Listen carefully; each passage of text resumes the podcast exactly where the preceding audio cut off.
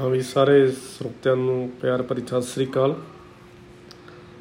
ਅੱਜ ਮੈਂ ਤੁਹਾਡੇ ਨਾਲ ਪੰਜਾਬ ਦੇ ਵੱਖ-ਵੱਖ ਨਾਵਾਂ ਬਾਰੇ ਗੱਲ ਕਰੂੰਗਾ ਤੇ ਪੰਜਾਬ ਸ਼ਬਦ ਦਾ ਕੀ ਅਰਥ ਹੈ ਉਸ ਬਾਰੇ ਵੀ ਗੱਲ ਕਰਾਂਗੇ।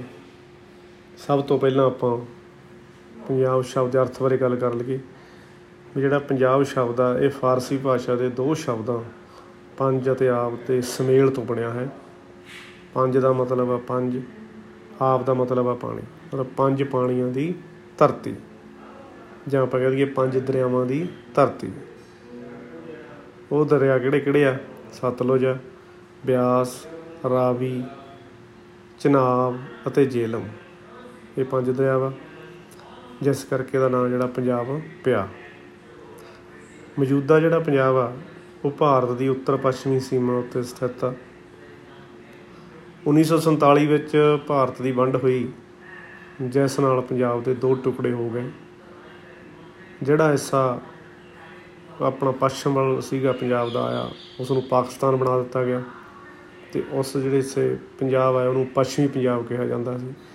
ਜੋ ਭਾਰਤ ਦੇ ਹਿੱਸੇ ਪੰਜਾਬ ਦਾ ਟੁਕੜਾ ਆਇਆ ਉਸ ਨੂੰ ਪੂਰਬੀ ਪੰਜਾਬ ਕਿਹਾ ਜਾਂਦਾ ਹੈ। ਇਸ ਤਰ੍ਹਾਂ ਪੰਜਾਬ ਜਿਹੜਾ ਦੋ ਟੁਕੜਿਆਂ ਵਿੱਚ ਟੁੱਟ ਗਿਆ। ਜਿਹੜਾ ਪੱਛਮ ਵਾਲੇ ਪਾਸੇ ਪੰਜਾਬ ਆ ਯਾਨੀ ਕਿ ਪਾਕਿਸਤਾਨ ਦੇ ਵਿੱਚ ਜਿਹੜਾ ਪੰਜਾਬ ਆ, ਉੱਥੇ ਹੁਣ ਤਿੰਨ ਦਰਿਆ ਵਾ, ਰਾਵੀ, ਚਨਾਬ ਤੇ ਜੇਲਮ ਇਹ ਪਾਕਿਸਤਾਨ ਵਾਲੇ ਪਾਸੇ ਚਲੇ ਗਏ। ਤੇ ਭਾਰਤ ਦੇ ਪੰਜਾਬ ਦੇ ਹਿੱਸੇ ਸਿਰਫ ਦੋ ਦਰਿਆ, ਬਿਆਸ ਤੇ ਸਤਲੁਜ ਹੀ ਰਹਿ ਗਏ। ਪਰ ਇਹਦਾ ਨਾਂ ਹੀ ਇੰਨਾ ਪਿਆਰਾ ਪੰਜਾਬ ਆ ਕਿ ਇਸ ਨੂੰ ਪੱਛਮੀ ਪੰਜਾਬ ਦੇ ਲੋਕ ਵੀ ਪੰਜਾਬ ਹੀ ਕਹਿੰਦੇ ਤੇ ਪੂਰਬੀ ਪੰਜਾਬ ਵਾਲੇ ਵੀ ਪੰਜਾਬ ਹੀ ਕਹਿੰਦੇ ਕੋਈ ਉਧਰਲੇ ਪੰਜਾਬ ਨੂੰ, ਪਾਕਿਸਤਾਨ ਵਾਲੇ ਨੂੰ ਪੱਛਮੀ ਪੰਜਾਬ ਨਹੀਂ ਕਹਿੰਦਾ ਬੰਦਾ। ਠੀਕ ਆ? ਨਾ ਆਪਾਂ ਇਧਰਲੇ ਜਿਹੜੇ ਰਹਿੰਦੇ ਆ, ਪੂਰਬੀ ਪੰਜਾਬ ਵਿੱਚ ਨਾ ਆਪਾਂ ਹੀ ਇਹਨੂੰ ਪੂਰਬੀ ਪੰਜਾਬ ਕਹਿੰਦੇ ਤੇ ਪੰਜਾਬ ਹੀ ਕਹਿੰਦੇ ਆ, ਜਿਹੜਾ ਇੰਨਾ ਹਰਮਨ ਪਿਆਰਾ ਸ਼ਬਦ ਬਣ ਚੁੱਕਿਆ। ਹੁਣ ਇਹਦੇ ਨਾਂ ਦੇ ਵਿੱਚ ਵੱਖ-ਵੱਖ ਕਾਲ ਦੇ ਵਿੱਚ ਤਬਦੀਲੀਆਂ ਆਉਂਦੀਆਂ ਰਹੀਆਂ।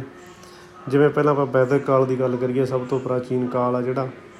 ਵੈਦਿਕ ਕਾਲ, ਠੀਕ ਹੈ ਉਸ ਸਮੇਂ ਜਦੋਂ ਵੇਦਾਂ ਦੀ ਰਚਨਾ ਹੋਈ ਆ, ਉਹ ਪੰਜਾਬ ਦੀ ਧਰਤੀ ਤੇ ਹੋਈ ਆ, ਉਸ ਸਮੇਂ ਇਸ ਨੂੰ ਸਪਤ ਸਿੰਧੂ ਕਹਿੰਦੇ ਸੀ, ਕਿਉਂਕਿ ਉਸ ਵੇਲੇ ਇੱਥੇ ਸੱਤ ਦਰਿਆ ਵਹਿੰਦੇ ਸੀ। ਪੰਜਾਂ ਦਾ ਜ਼ਿਕਰ ਆਪਾਂ ਉੱਪਰ ਕਰ ਰਹੇ ਹਾਂ ਇਸ ਤੋਂ ਬਿਨਾਂ ਦੋ ਹੋਰ ਸੀ ਸਿੰਧ ਤੇ ਜਿਹੜਾ ਸਰਸਵਤੀ। ਸਿੰਧ ਜਿਹੜਾ ਇਹਦੇ ਧੁਰ ਪੱਛਮ ਵਿੱਚ ਸੀ, ਸਰਸਵਤੀ ਇਸ ਦੇ ਧੁਰ ਪੂਰਬ ਵਿੱਚ ਸੀਗਾ। ਸਰਸਵਤੀ ਹੁਣ ਦਰਿਆ ਸੁੱਕ ਚੁੱਕਿਆ ਵਾ। ਠੀਕ ਆ? ਜਿਹੜਾ ਸਿੰਧ ਉਹ ਪਾਕਿਸਤਾਨ ਵਾਲੇ ਹਿੱਸੇ ਆ। ਸਮਝ ਲੱਗੀ ਨਾ? ਉਸ ਸਮੇਂ ਵੈਦਿਕ ਕਾਲ ਦੇ ਵਿੱਚ ਪੰਜਾਬ ਨੂੰ ਸਪਤ ਸਿੰਧੂ ਕਿਹਾ ਗਿਆ। ਫਿਰ ਆ ਗਿਆ ਰਮਾਇਣ ਤੇ ਮਹਾਭਾਰਤ ਕਾਲ।